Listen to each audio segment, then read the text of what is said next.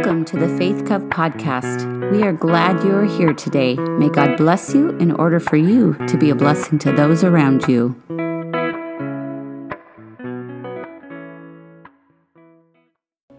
It is my pleasure to add my greeting to you this morning. My name is Kurt. I'm one of the pastors here. Welcome to worship at Faith Covenant Church today. Before we get into the time of looking into God's Word and the message, I just want to take a moment to bring an update on where we are at in our family ministry campaign. The campaign officially ends today. The bad news is that means that the time is short. The good news is that we still have time left because we have until midnight tonight, as far as I'm concerned. Today is still today, right? So I think we have a slide that shows kind of where our status of where we're at for the campaign update, maybe. Here we go. So we are at 72.5% of our goal, which is really phenomenal, $145,000 when you think that that represents essentially 40% of our regular givers. You guys have shown incredible generosity and commitment in stepping up and supporting this campaign. What I would just love to do is make a final appeal to the rest of the 60% out there. Again, these are people who have been consistently, regularly giving in the past year or two, not necessarily newer people to the church, but if you're newer to the church, this might be an opportunity for you to step in and be involved as well. It's not too late. This is the final day. We're going to send out a final reminder this afternoon. And I think that what we've been saying from the beginning that is still true in my mind, if you think about that percentage, if 100% of our people would give even just a little bit that maybe they're able to give, even if it's not a lot, we believe that we could meet the goal of $200,000. Because look what we've been able to do with just 40% of our people. So please, prayerfully consider, if you haven't participated yet, if you haven't prayed about it, take some time, ask God what He might have you do, and turn in a pledge card today. You can do that online through our website. There's a digital pledge card, even if it's just a one-time small gift as a way of saying, I want to be all in and supporting where God is leading us as a faith community. We really do believe that if we're all in it together, we can accomplish great things that God calls us to do. Amen? So be in prayer for that today as you go about your lunch and your afternoon, and just pray that God would bring the rest of the people we need. The question is always going to be, what happens if we don't make it to our goal and our commitment? If you are part of our congregational meeting at the time, is that if we don't make it to the goal, 100% of $200,000, then we will come back together and say, okay, what does this mean and what do we now do? So in order to do that, we have scheduled a congregational meeting on Sunday, May 15th, right after the service, where we're going to invite those who can come back here on campus, or you can join online. We'll also have a Zoom option, where between now and then, the leadership team and the staff relations team, in partnership with the staff, will craft a recommendation of where we think we can go. We will publish that in advance of the meeting, so that when we come together on the 15th, you'll kind of know the mind and the heart of your leaders, and then we'll be able to discuss and prayerfully decide, how do we now move forward as a church? Does that sound good? So mark your calendars, May 15th. Again, it'll be an important time to be together. Your voice is going to be needed, so we'd love for you to participate in the meeting on that Sunday, and we promise we will try and make it as brief as possible. Before we turn our hearts and minds now to God's Word, I just want to invite you to pray with me. And just ask God to calm your spirit this morning. Let go of the anxiety and the worry and the concerns that you have come with today, because those are the things that weigh on our souls. And often they're the things that get in the way of us being able to see clearly what God would want us to see, to hear the voice of the Spirit in our lives. And so we just want to invite the Holy Spirit to come and to bring the peace of Christ to our hearts today. Holy Father, we do thank you that you love us like no one else can, and that you gave us the gift of your Son, who gave his life to bring us back into relationship with you. And so we ask now, through the presence of the Holy Spirit, that you would bring your peace and the calm that comes from knowing that we live in the hands of Jesus, and that we are forever forgiven and forever free, and that there is nothing that this world can do that we need fear, because we already know that we have been born into new life in Christ. Speak to us through your word and through your Spirit today, so that we can go from this place knowing not only that we have met with the living God this morning, but that you have given us a call on our life to bring meaning and purpose and value and hope to everything that we do and to all of the relationships that you call us to serve. In Jesus' name, amen. Excuse me. So we are in week 3 today of our series that we are calling Reassembly Required, which is a kind of beginner's guide to repairing broken relationships. And in this series, if you've been with us the last couple weeks, you know that we are recognizing that we as human beings are often better at starting and maybe even maintaining relationships than we are at knowing how to fix them when they get off track. When there's a conflict or a crack in our friendship, or there's a strain in our marriage or in our family or with that coworker at work or with our friends at school, we typically start to reach for the relationship management tools that we think are going to help us, but more often than not, they only make matters worse. Right? We introduced the C4 method of relationship management, where the tools that most of us reach for first are to convince, to convict, to coerce, and to control, all as ways to try and manage the situation that we're not comfortable with, that we don't want to be in, but we don't know what else to do to try and solve the problem once it's arisen.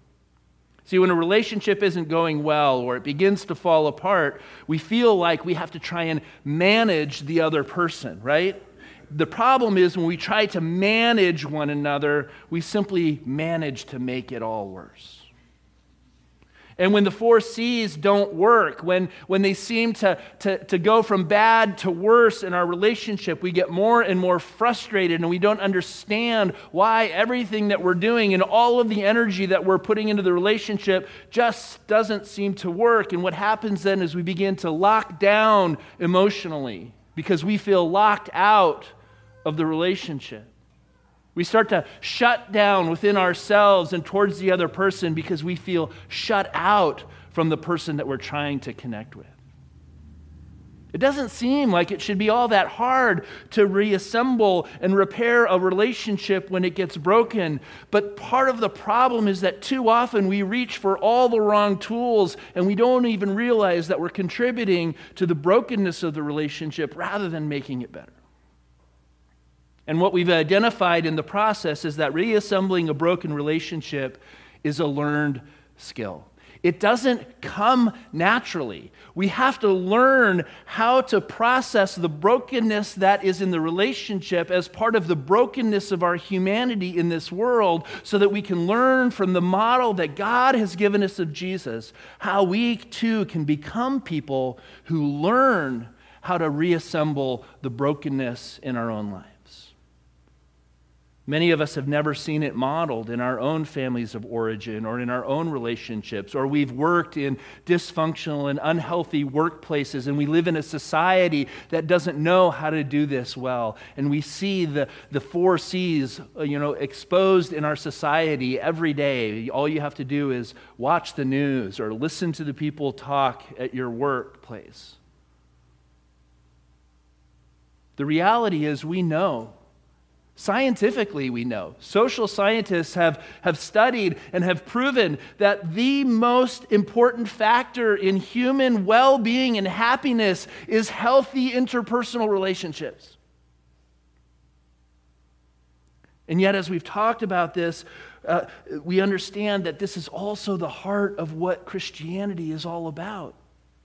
This is the invitation that God has given us in His Son Jesus to begin to understand that reassembling broken relationships is part of the call of Jesus to make disciples and to bring His good news message into a lost and a hurting world. This is what it begins to look like for us to follow Jesus and to live out our faith in every relationship that we have. And in that process, we've talked about how the goal is not reconciliation because we don't control all the pieces. We can't control what the other person is going to choose. On our side, for our humanity, we can't make the goal reconciliation because if it is, then what we're doing is we're creating an agenda for the other person, right? Because our expectation is that they're going to choose to do what we want them to do so we can reconcile the relationship. No, the goal isn't reconciliation. The goal is no regrets. Right? We need to learn to do everything the Bible tells us that is within our own power, as far as it depends on you, to keep the door open, to put the welcome mat out, to be willing to engage with people who are willing to respond in healthy and appropriate ways. So that we can honestly say that we've done everything that we can to take responsibility for the things that are within our power to do. And in that process, what we have suggested is that there are four decisions that we can make as we learn to reassemble relationships that are in our control.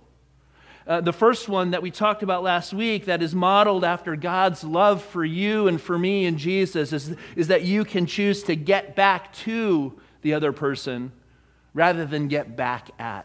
I can choose to get back to the other person rather than get back at them. You see, in every relational conflict, somebody is to blame, right? That's why there's a conflict. Somebody is messed up. Somebody's made a mistake. Somebody's done something wrong. Somebody's hurt somebody's feelings. Somebody's to blame. But if we're really honest about our perspective when we find ourselves in these situations, is that it's rarely you, right? I mean, we've already established that if they would just see things your way, everything would be okay, right? Which assumes that they're the problem. They're the ones who are in the wrong. It's rarely us who is to blame. It's always the other person. However, if you think about it, and we begin with the first step to say that our sincere goal is to get back to and to not get back at that other person, we also have to begin to recognize that in our human relationships with one another, there's often enough blame to go around. There's enough blame in the situation that we can each share a piece of the pie. But our tendency as human beings, right, is to seek to avoid blame. We don't like to choose blame. We don't like to accept responsibility. We like to deflect responsibility. In our own minds, at least, we're trying to repair the relationship. We're trying to help make it work. We've done everything in our power that we can think of to do. I'm the good guy here, right? I'm well-intentioned. I'm trying to make things work. You're the one who isn't seeing the picture clearly, which means that we almost always focus our perspective not on ourselves, but on the other person. That's where we rehearse our story and we think about what they've done wrong and we make our case and our argument for why we're the ones who are in the right and they're the ones who are in the wrong. But in every strained relationship, if you think about every broken situation or conflict that you've had, that I've had, there's almost always some responsibility that we have in contributing to the challenge of reassembling the relationship once it's torn apart. So if you think about the amount of blame that each person may be responsible for, you might think of a pie, right? The blame pie. And when something happens, when we find ourselves feeling hurt or upset or betrayed and in conflict with another person, and we typically will go to our C4 toolbox, right? We'll want to convince or convict or coerce or control. What we are often doing is trying to serve up a heaping helping of blame pie for the other person. Right? In fact, as we've said before and we highlighted already this morning, our first impression, our tendency in our own hearts and our own minds is to assume and to believe that 100% of the pie should be on their plate.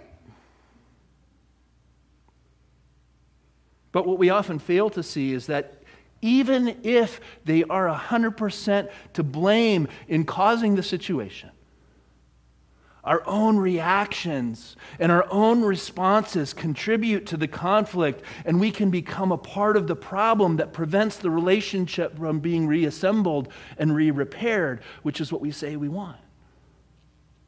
Have you heard the phrase, hurt people, hurt people? I think it's also true that we learn from the Bible and from our relationship with God that healed people heal people. And so if you want to begin to learn the skill of reassembling broken relationships, you might have to consider that you may need to take a slice of the blame pie as well in order to find a way forward. But that's not intuitive, is it? That doesn't come naturally to us. That's not where we want to go emotionally. It's not our first inclination. Our natural inclination is to avoid blame and to focus the attention away from ourselves and to try and find any kinds of excuses that we can to not have to turn the lens inward and really take an honest look at who we are and what we may be contributing to the experience. So when we find ourselves in conflict, we generally fall into making one of three possible excuses I want to suggest for us this morning. The first reassembly excuse is, I don't care. I don't care. Which might be true, but more often than not, when you find yourself thinking or even saying aloud, I don't care, it's usually a defense mechanism. And we should begin to pay attention to that, because rarely as human beings do we say, I don't care about things that we don't really care about. Most often, I don't care actually means I feel powerless to do anything about the situation, but I wish I could.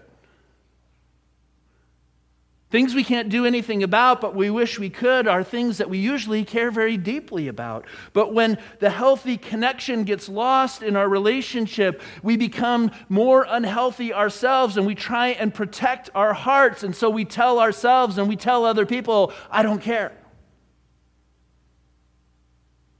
See, when you really do care about, but decide that you don't, all that energy will go somewhere else. It'll go to another behavior where you try and feed the need, or it'll go to another relationship where you hope to find a healthier process than you're getting in the relationship that you have. Relationally, we can become our own worst enemies when we think we simply don't care. And when we fail to recognize that our own reactions and the own things going on in our own hearts and minds have actually become part of the problem, as we try to reassemble the relationship, it simply sets us up for history to repeat itself. So reassembly excuse number two. Number one is I don't care. Number two is I already tried. Didn't work, right? Been there, done that. I'm waiting on them now. The ball's in their court. See, the problem with I tried and I'm waiting on them is we've identified already that the goal really is no regrets. And so if the goal sincerely is no regrets, then we need to keep the door open and we need to keep the welcome mat out, and we need to be willing to be people who are willing to go to them, to pursue them, and to keep trying. Now, again, we're assuming that this is not a toxic or an abusive situation that is unsafe and inappropriate. That's not what God would want us to do. But this idea of being a person who is seeking to reassemble a broken relationship means that it's both a posture that we take towards the other person, it's an attitude that we maintain in our own hearts, and it's a process that we're willing to pursue. Which is why the very first of our reassembly decisions was so important. The first decision, again, is I will get back to rather than get back at. I'm not punishing, I'm pursuing. When we say, I already tried, essentially it means I'm done. We've essentially undecided the first decision in the reassembly process. Right? So our reassembly excuses, number one is I don't care, therefore I'm not going to try. Number two, I already tried, therefore I'm not going to try again. Or number three is, hey, it wasn't my fault. Right? Therefore, It's not my responsibility. This is how our internal narrative plays itself out to try and protect us from having to look at those things within ourselves that maybe we need to be honest about as well, right? We rehearse our version of what happened and we conclude, hey, it wasn't my fault. I didn't start the fire. And the reality is that God would want you and me to know that that might be 100% true. But as far as God is concerned for you, it's beside the point. Because if you're a follower of Jesus, as we learned last week, reassembly begins with us, regardless of who initiated the fuss. You see, our willingness to get back to and not to get back at means that we're willing to take the initiative to pursue the other person, even if it wasn't your fault. It's the healthier and the more mature person who should be willing to take the initiative and to make the first move and to model for the other person what God's love looks like as it's been revealed to us in Jesus. That's why we see that God made the first move toward you. God so loved the world that he moved in your direction, that he sent Jesus for you and for me. Not to get back at you, but to get back to you.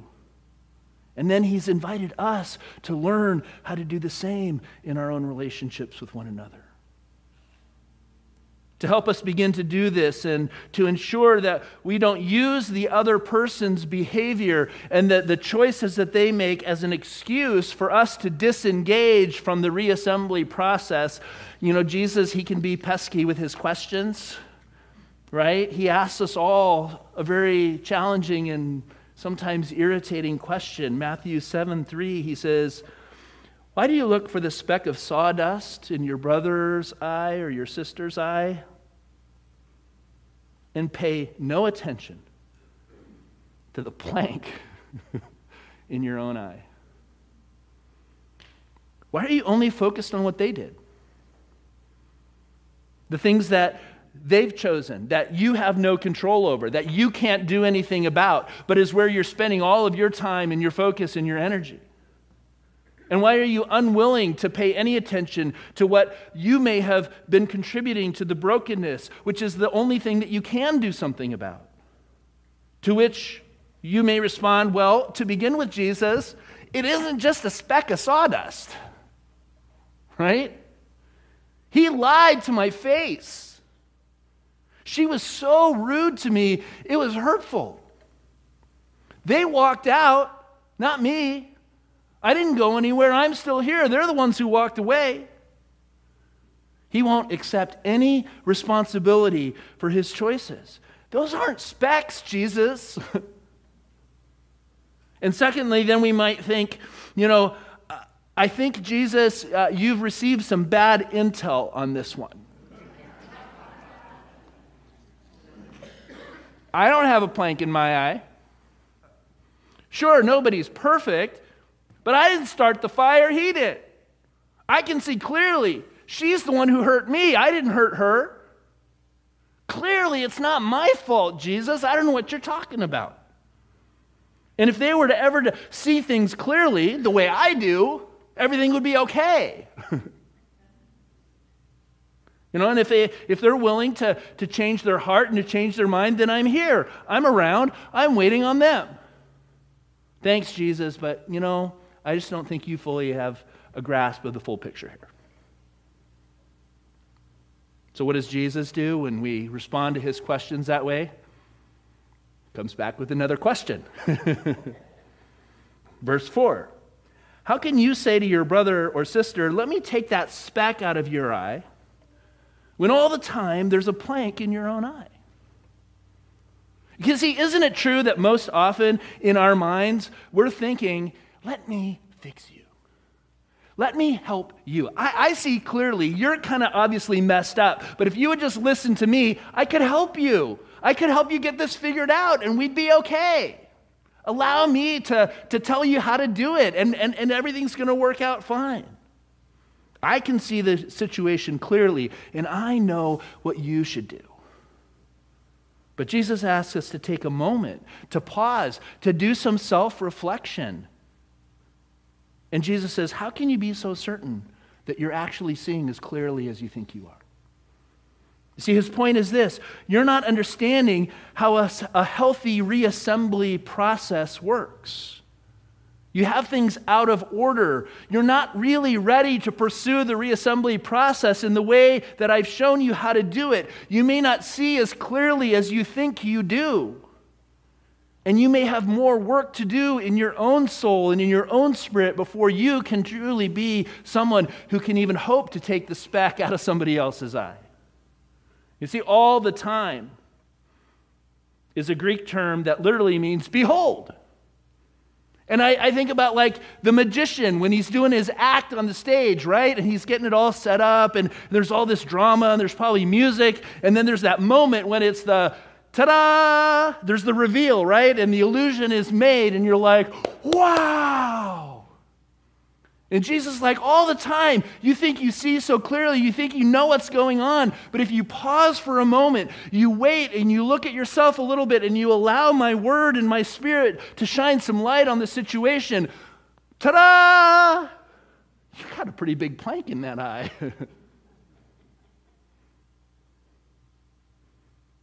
See, Jesus says, you think you can say to the other person, hey, I'm going to fix you. Let me help you. Let me fix you. Let me correct you. Let me tell you how you should be doing it, when you might not realize that there are some things that are in you that are preventing you from seeing things as clearly as you think you do. And Jesus says, you hypocrite. Ouch. Jesus, that's not nice.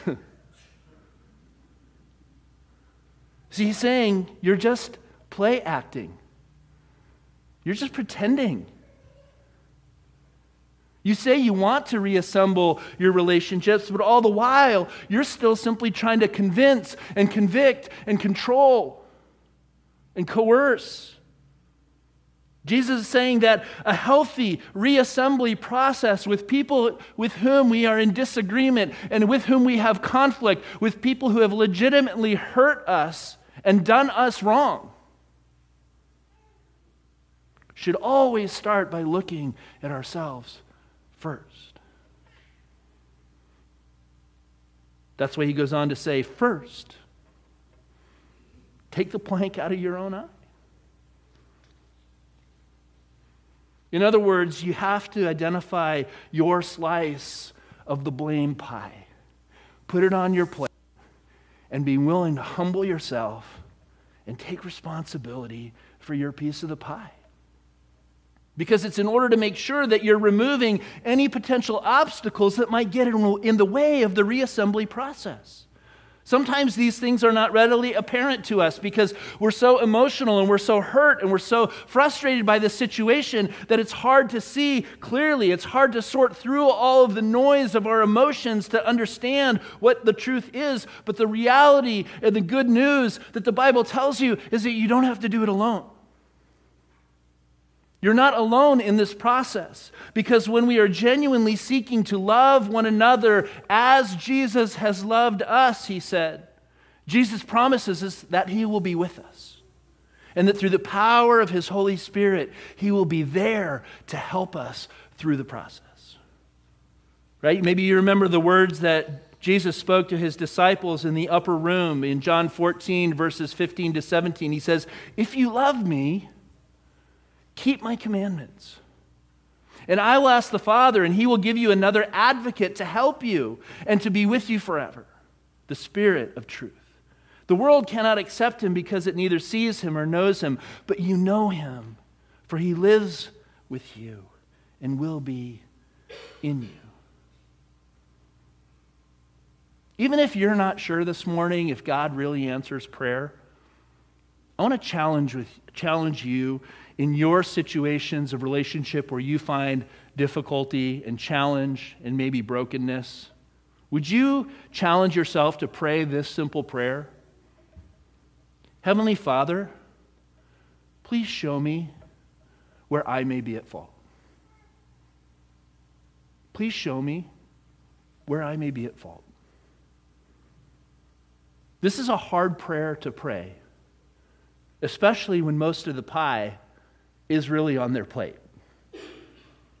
But this is the attitude that we see God inviting us to adopt as followers of Jesus, as children of the Heavenly Father. This is the attitude that we see displayed in King David in Psalm 139, where in the midst of his prayer to God, where he's praying and he's vowing to hate the enemies of God. At the very end, he still pauses and he says, "Search me, God, and know my heart. Test me and know my anxious thoughts. See if there's any offensive way in me, and lead me in the way everlasting." You see, because if that's the posture that we take before God, if that's the attitude that we begin the reassembly process with, then Jesus makes you and me a promise.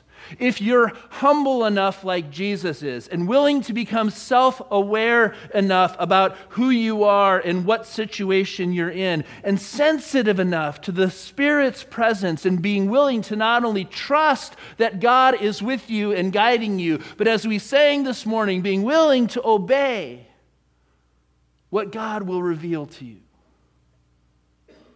That you're willing to see it and to own it, and to allow God to take it away and to take responsibility for it, then Jesus says, you will see clearly. But that's not a period at the end of that sentence, right? Following Jesus never stops with what's in it for me.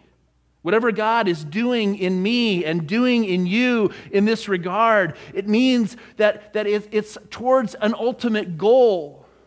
It's towards the reassembly process where his love and his mercy and grace is intended to be given away and bring healing and wholeness to our relationships.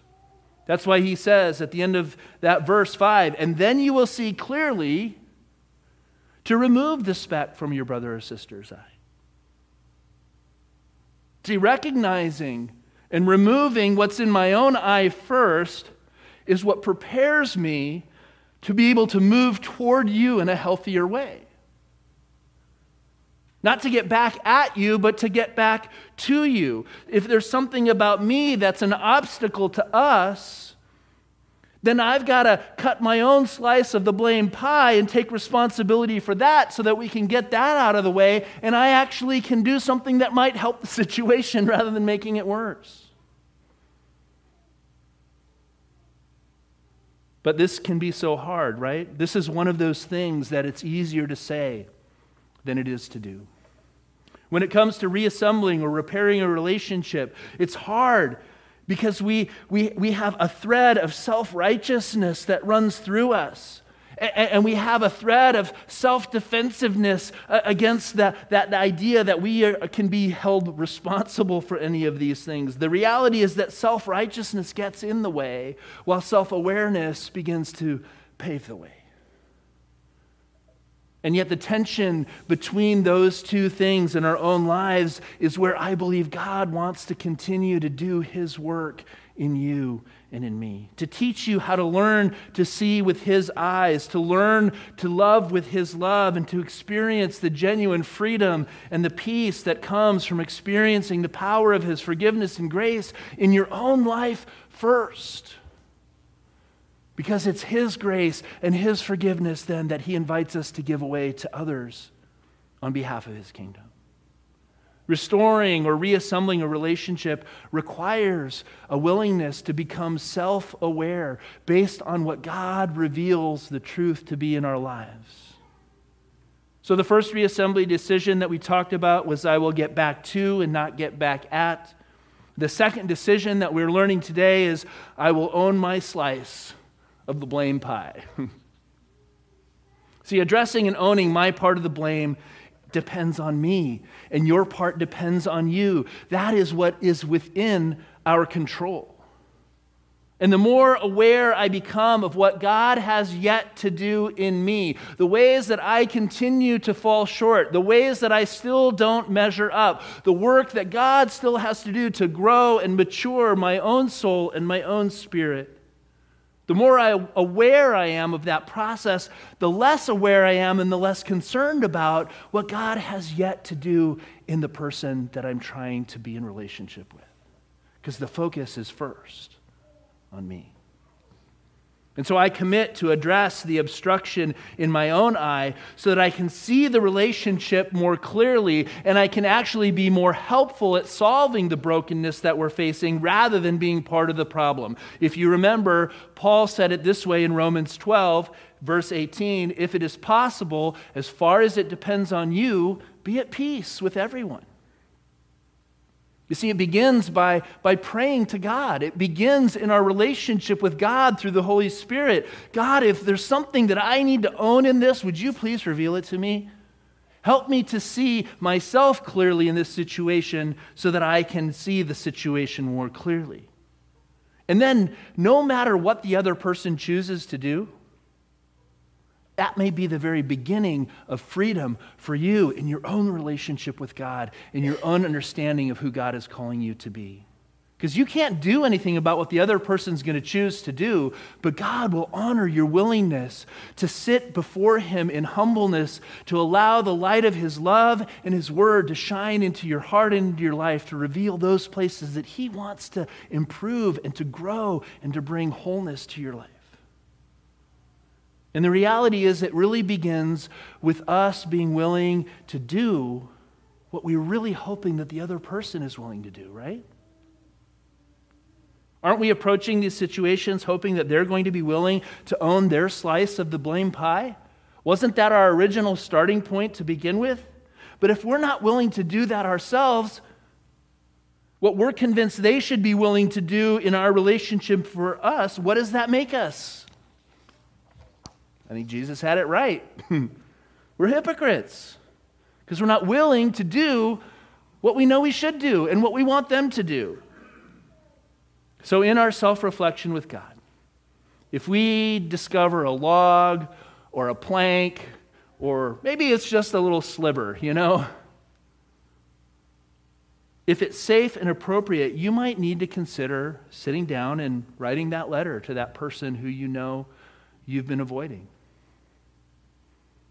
You might need to send that email or make that phone call to take the first step to begin to own something that maybe you can own that is a first step in bringing repair to the relationship. Maybe you need to invite them to go have that coffee.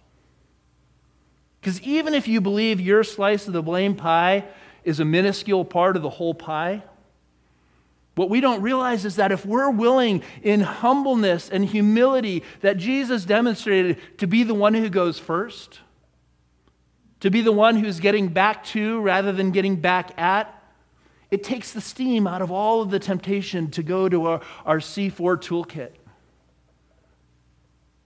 And by going first, whether we realize it or not, we may have the opportunity to unlock something in the other person's heart that they can't figure out how to unlock in their own wisdom and their own strength. They may need you to make the first move because they don't know how to do it or what to do. And the reality of walking with Jesus is that the more aware I am of what God is doing in me, the less I'm concerned about needing to be responsible for what God might still be doing in you. Men and women, at the bottom line, this is, again, an invitation to follow Jesus as His disciples in all of our relationships in life. Imagine what would happen in your family, in your marriage, in your workplace.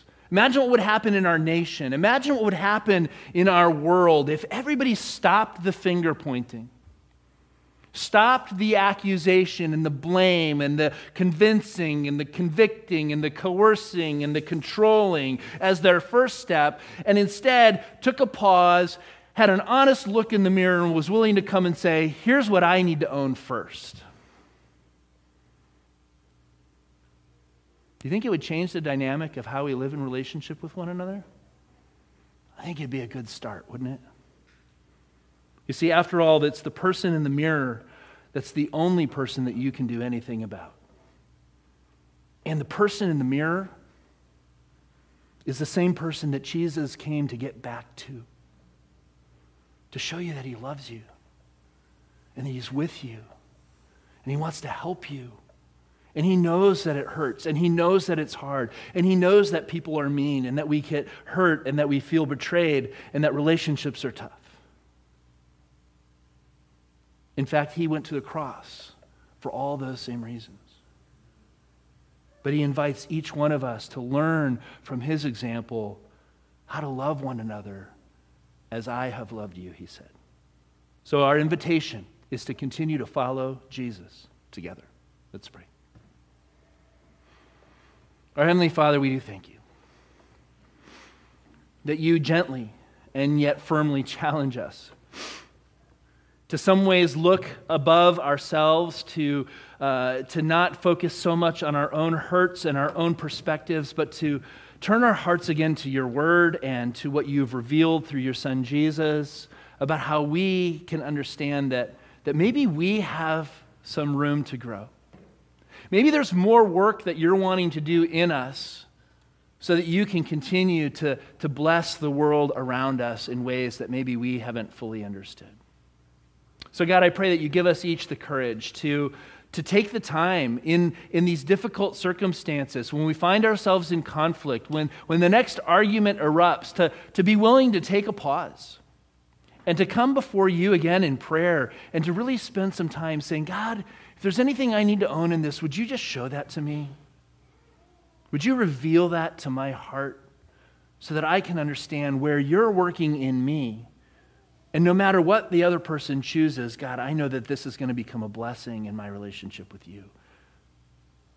And then, God, I pray that you allow us all to be examples who not only are willing to allow you to take the plank out of our own eye, but who can see clearly so we can help one another to discover a better way of pursuing healing and wholeness in the midst of the brokenness of our own relationships and lives. It's in Jesus' name we pray. Amen.